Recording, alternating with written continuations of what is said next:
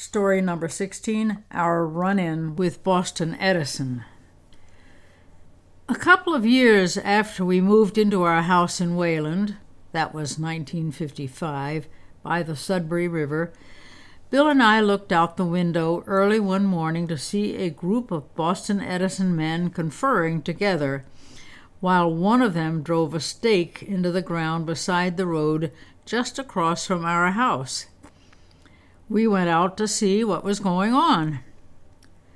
Don't you know? One of them said. We're constructing a high tension line.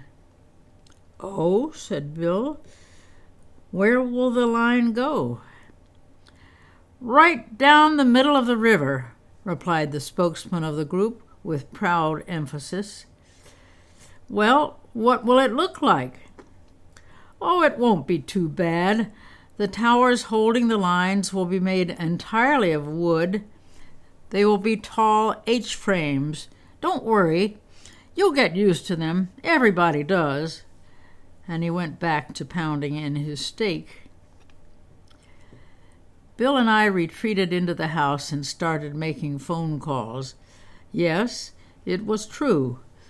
Boston Edison was planning to construct about 10 miles of high tension towers to go right down the river, our river.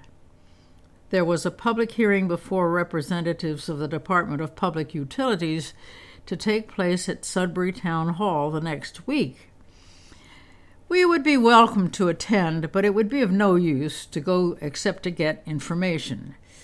Plans were already made, and no doubt the DPU will the Department of Public Utilities will rubber stamp them. This is simply a formality, the operator reported. Little did she or Boston Edison know the power of the quiet, determined, and united residents of Concord, Sudbury, Wayland, Carlisle, all the towns affected by this proposed construction led by Bill, among others, and a crafty old and withered lawyer by the name of John Buzzell. The citizens came together and united with the recently formed Sudbury Valley Trustees and SUASCO, the Sudbury Assabet and Concord Rivers Association, active still today in the annual Riverfest celebration in June. Petitions were signed, flocks of residents attended public hearings, town votes in opposition were registered, numerous local meetings were held. At each successive meeting involving Boston Edison representatives, their cockiness diminished and the stoop of their shoulders increased as Mr. Buzzell, Bill, and others patiently whittled away at Boston Edison's self righteous position until the last meeting. I don't know the date. We noticed that in attendance at that meeting was Harry Rice, owner of a large farm in Sudbury that boasted a snowmobile track in the winter and an airplane landing field in better weather. His land abutted the Sudbury River, and he had a keen interest in the outcome of these talks. His house, like ours, was an antique colonial. In fact, we admired his doorway so much that when ours became rotted at the bottom, Bill meticulously copied Harry's. But that's off the subject. During the hearing, Buzzell called his new witness to the stand. After Harry was sworn in, Buzzell spoke to him. I notice you have a box there, Harry. Yes, said Harry, displaying an old shoebox.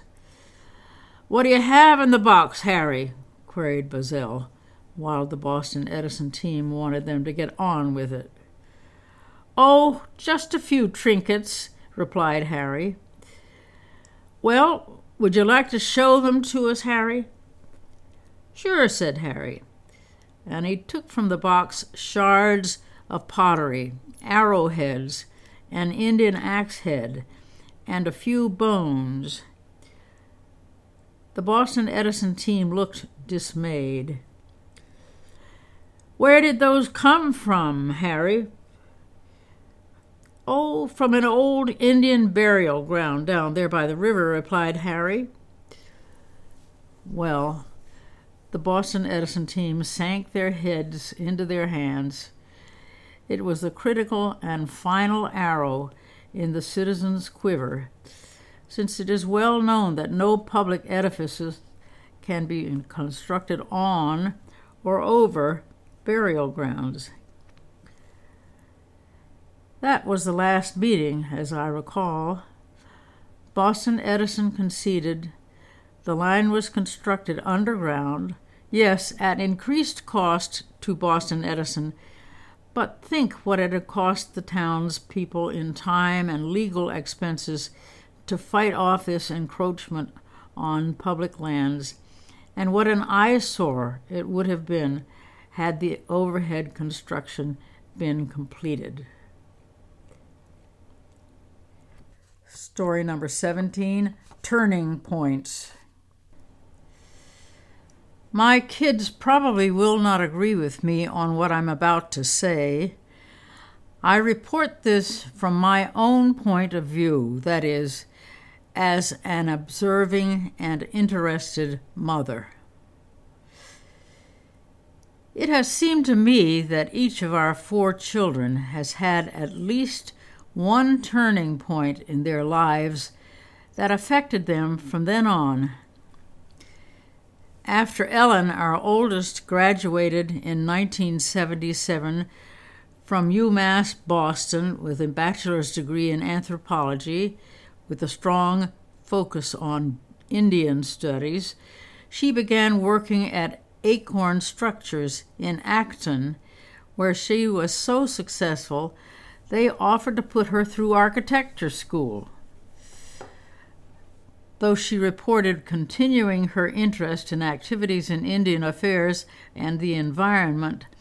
Because of her many skill areas, Bill and I suggested that she take advantage of an aptitude testing service called at that time Johnson O'Connor, now renamed Human Engineering Lab. We said we would pay for it. The idea was that on three consecutive mornings, the client would be tested for 11 quite specific abilities, including, for example, spatial perception, finger dexterity, vocabulary, musical ability, etc. Scores would be compiled, and on the fourth morning, the counselor would give advice as to which professions matched the client's particular profile of abilities. After the fourth morning, we spoke with Ellen, who reported, Well, you've just wasted $350. Guess what professions they said I'd be happiest in? Engineering and surgery. Bah! We encouraged her to visit MIT or other engineering schools, talk with her brother Paul, who was an engineer, do some research. Don't give up on the idea. Several months later, she called, all full of eagerness and enthusiasm. Guess what? I've enrolled in UMass Amherst to study environmental engineering. We were thrilled. The rest is history. Ellen completed her doctorate and is a highly successful engineer succeeding in a male dominated profession and has become a specialist in environmental missions, including the remediation of groundwater supplies contaminated with MTBE, methyl tert butyl ether. She was the lead editor of a 650 page book on the subject published in 2003 by Amherst Scientific Publishers. Her thoroughly researched book on climate change and other related environmental problems, entitled Our Earth, Our Species, Ourselves How to Thrive While Creating a Sustainable World, won four book awards after publication in 2017. Paul, when he was a junior in Wayland High School, decided to enter a work study program which was designed not only to give students experience in the workforce, that is, real life, a skill which could not be taught in the classroom, a few credits towards graduation, and a very small income to boot. It was a good way for students to gain technical or mechanical knowledge without having to go to vocational school. Paul went to work after school and on weekends for Richard Lindstrom, a businessman who lived on the other side of Wayland and who was remodeling his home. Paul learned a great deal while working for Mr. Lindstrom about building, carpentry, designing a plan for construction, and following through to completion on that plan, going to work no matter what the weather. He already had mechanical prowess, genes inherited from Grandpa Moyer, who was a tinkerer and builder from childhood. But from Mr. Lindstrom and later Jerry McGonigal in Sudbury, Paul learned skills that have served him well throughout life. The summer after Paul graduated from high school, he put all these skills and knowledge to work for us. He designed and built a small office for Bill that sat some 50 feet away from our main house at 36 Hampshire Road, Wayland. He drew the design, listed and ordered the materials necessary, contracted for work he could not do himself, pouring the concrete for the slab floor, for example paid his workers, oversaw the whole nine yards. It was a small building, true, but the experience of seeing a construction job th- through from the bare ground up must have been helpful in his later work as a civil engineer. There can't be a whole lot of difference between that experience and designing and overseeing the construction of a bridge differences in scale, of course, but probably not a lot of difference in methodology. I'm guessing here, of course.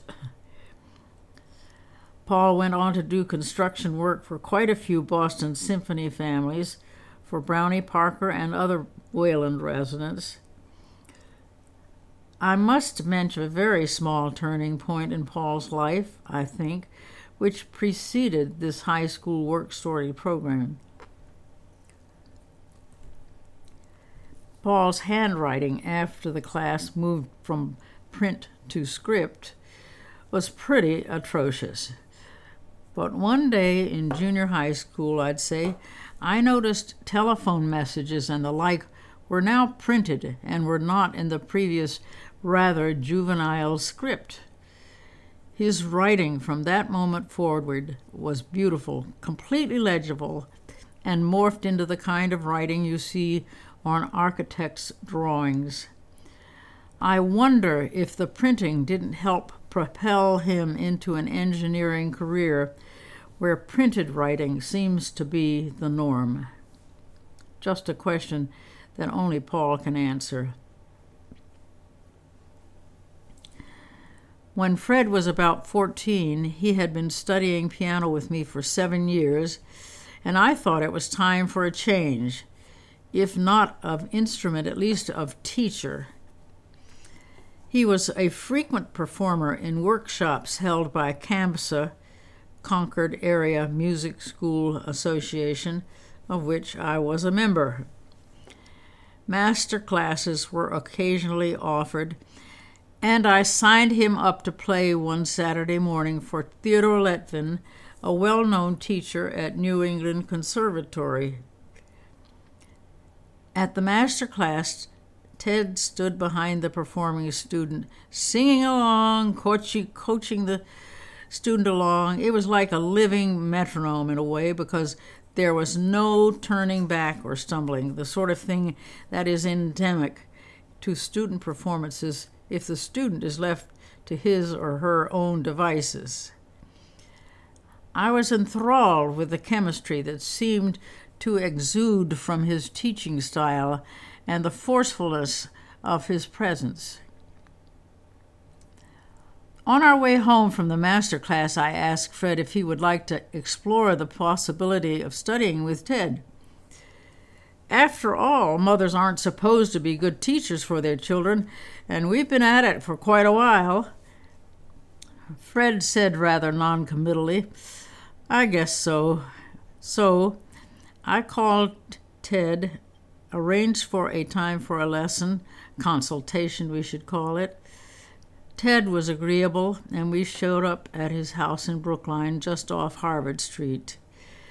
Ted, in his undershirt, greeted us amiably, a cigarette dangling from one hand, and a cloud of cigarette smoke encircling his large frame.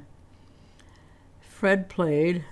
I eavesdropped from the kitchen, the room to which parents and sundry others were abandoned.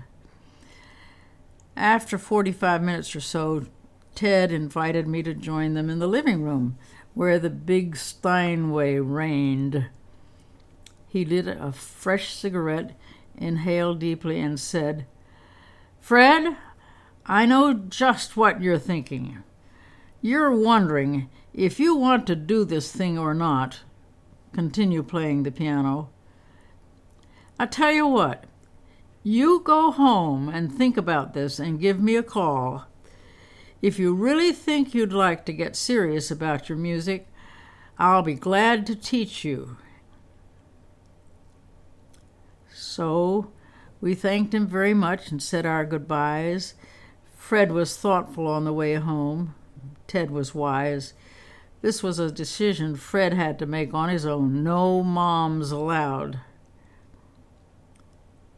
A few days later, Fred announced, Well, I've decided to go on with piano, and Mr. Lettvin has agreed to teach me starting in September.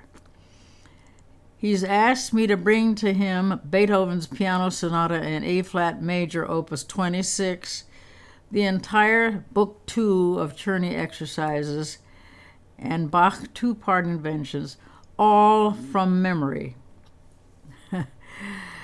and so Fred's piano flight took off in earnest. That summer, Fred practiced in our little shed at Tanglewood like a madman. By the end of the summer, his hands had grown so much that he could hold a basketball in each of them, and now could span a tenth on the keyboard, a pretty necessary skill for any really serious pianist. And he had accomplished the assignments given to him. Amazing. An obvious turning point for Anne was the midnight moment at JFK Airport, May 5, 1968, when a social worker who had accompanied her on a long trip from Seoul, Korea, via Seattle to New York, handed over to Bill and me a warm bundle wrapped in a pink and brown coat, which was adorned with good luck charms no doubt affixed to her coat by caring persons, wishing her a happy new life in America. Are you the Moyers? the social worker asked. Uh huh, Bill answered in a daze. Here, she said, and transferred to us two and a half year old A. Ni, spelled capital A E, capital N I, the little girl we had waited for since not too long after she was born. The social worker disappeared into the crowd, and we turned our attention to the newest member of our family. Our lives and hers from that moment would be forever changed. Of course, Annie had little control over that turning point in her life. Another turning point over which she did have complete control, however, occurred just after her graduation from Wayland High School. We gave Annie the option to live at home if she wanted to attend college, or she could move out of the house and be on her own. The other children had all opted for college, so this issue had not come up. Annie did not want to go on to higher education and decided to move out. Annie has been virtually on her own ever since. She has worked at a number of jobs, the longest lived of them being her years as a waitress at Cheers, the basement pub on Beacon Street, made famous by the television program of the same title. She was excellent at her job, could remember orders of large gatherings without writing anything down, even when people changed their orders. It reminded me of a fabulous waitress our family sought out at a restaurant in Beverly Hills when we lived out in California. She later worked at Mario's in Southbridge, and that's when the carrying of trays became so painful to her she sought medical advice, only to learn she had fibromyalgia and would have to give up waitressing. Since then, she's worked at other occupations with good success. I have never heard her express regret at having made the decision not to go to college. I have to mention a unique and loving quality Annie has that I've never known to such an extent in any other person, and that is empathy. She instinctively knows what people are feeling and thinking. It is a precious gift. You don't get that with a college education. Story number 18 An Incident in Cologne.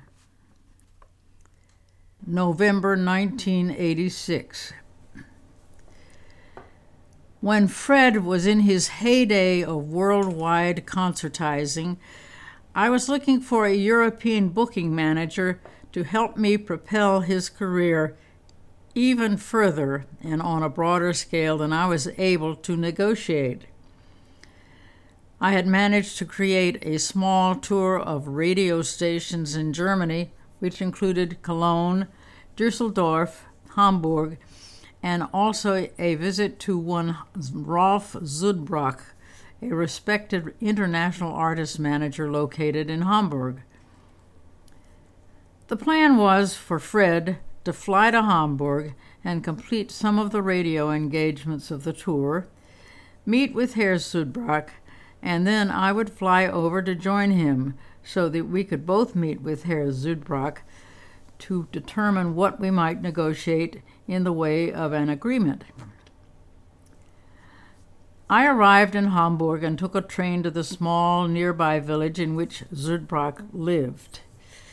He met me at the train station, was very cordial, and drove me to his office, which was in his home, for our meeting. We arrived at a suitable agreement, which was Rolf would have exclusive rights to Fred's European engagements, and though he was very pessimistic about Fred's chances in an increasingly competitive market, he would, as he said, do my best his English, of course, was impeccable. I took the train back to Hamburg and met Fred after his engagement at the Norddeutscher Rundfunk, North German radio. From Fred's reports, his experiences in Germany were not happy. Despite the fact Fred's grandfather is German, he didn't like the Germans, didn't like their punctiliousness, I guess that's what I'd call it, and their icy demeanor. Fred didn't win any brownie points either, reporting an incident where he wanted the piano in one location on stage and the manager said crisply, Nein! It must be in the exact spot it was placed. Fred was so furious at the lack of respect for his wishes as an artist that he slammed his hand on the lid of the piano in frustration. Ouch! I knew that incident was not going to help him. He also reported that he had visited Rolf Zudbrock the day before, and when Fred knocked on his door, Come in, came from within. When Fred entered, there was Rolf sitting in bed, stripped to the waist and possibly farther. Fred excused himself and moved to another room, probably Rolf's office, where Rolf eventually arrived fully clad.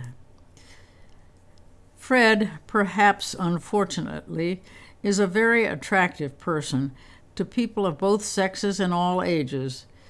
I've observed firsthand Fred brush off advances from probably gay men with an emphatic, I'm just not that way, which puts an end to those approaches. Well, Fred continued his performing tour and our plan was then to meet in Cologne, where I would proceed back by air to the U.S., and he would go on to other places in southern Germany. We had a lovely visit and meal together in the Cologne airport, and when it came time for me to check in at the terminal counter, we said our goodbyes, and Fred gathered his bags and headed for the train, which was located about 10 minutes taxi ride away. When I handed my passport and air ticket to the man behind the counter, he looked at the passport and said to me, This is the wrong passport. Can you imagine my horror? Oh my God. He showed me the passport. It was Fred's, not mine. Ah, what to do? Perhaps you could call the American Embassy, the gentleman suggested. But then I would miss my plane to Boston, I protested. Well, I don't know what I can do to help you, he said. You will have to step aside while I wait on these other travelers. And he looked to the next person in line. I gathered myself, passport, ticket, and luggage, and went to sit down to ponder my predicament and try to conjure a solution. It was in this dejected posture that I looked up and saw Fred running toward me, bags in tow. Could there be a more welcome sight in this world? From shaking with bewilderment to fluttering with joy, I changed in an instant. Fred rejoiced as well. I'm so glad I found you, I went to get on the train, and for the first time, the very first time when boarding a train in Germany, I was asked for my passport. Of course, you know it was yours. We swapped passports, and he escorted me to the ticket counter where I handed in the proper documents and my ticket. We said our farewells again, Fred proceeded back to catch the next train, and I made it onto the plane back to Boston. No wonder they require arrival at airports two hours in advance for departing travelers. It's for slip ups like this. The moral of this story is if you're not traveling alone, and probably even if you are, have your name clearly printed or labeled on the front. Bill and I have followed this practice ever since that misadventure. Story number 19 Plant Book. Paul Green's Plant Book An Alphabet of Flowers and Folklore, edited by Betsy Green Moyer and Ken Moore Photography by Betsy Green Moyer and Byrd Green Cornwell. Book design by Dorrit Green, Botanical Garden Foundation, Inc., 2005. Preface by Betsy Green Moyer. This book brings together my passion for wildlife photography and my father, Paul Green's writings from the last and one of my favorite of his books, Paul Green's Word Book, An Alphabet of Reminiscence.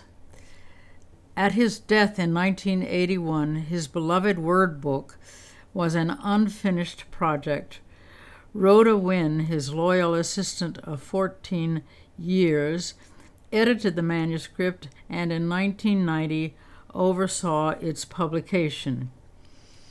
The two volumes containing 1,241 pages of words, proverbs, anecdotes, folk remedies, games, expressions, superstitions, ballads, and stories collected during most of his adult life is a veritable lexicon of Southern folklore, more specifically of the Cape Fear Valley in North Carolina, where he grew up. Among the entries are several hundred referring specifically to plants, shrubs, and trees native to North Carolina. I hoped to cull from the word book those entries referring to native flora and to publish a separate book illustrated with my own photographs similar to the displays on the walls of the Paul Green cabin on the grounds of the North Carolina Botanical Garden. Ken Moore, recently retired assistant director of the garden, agreed to work with me to provide the taxonomy and botanical notes and to guide me through the terrain of North Carolina in search of wildflowers. I have adhered as faithfully as possible to the text of the original word book but have rearranged the sentences so that the entries generally follow a common format, beginning with Paul Green's botanical descriptions, followed by folk remedies or usages. His personal reminiscences are in italics. In the case of double entries, for example, arbutus and trailing arbutus, I have combined the texts under one entry, in this case under Trailing Arbutus. About the photos, many were taken at the North Carolina Botanical Garden in Chapel Hill during 10 photographic expeditions to the Cape Fear Valley, home to my father for most of his life. Some images are close ups of a particular aspect of a plant, tree, or shrub, usually the flower. Some show the full plant, others a clump or field.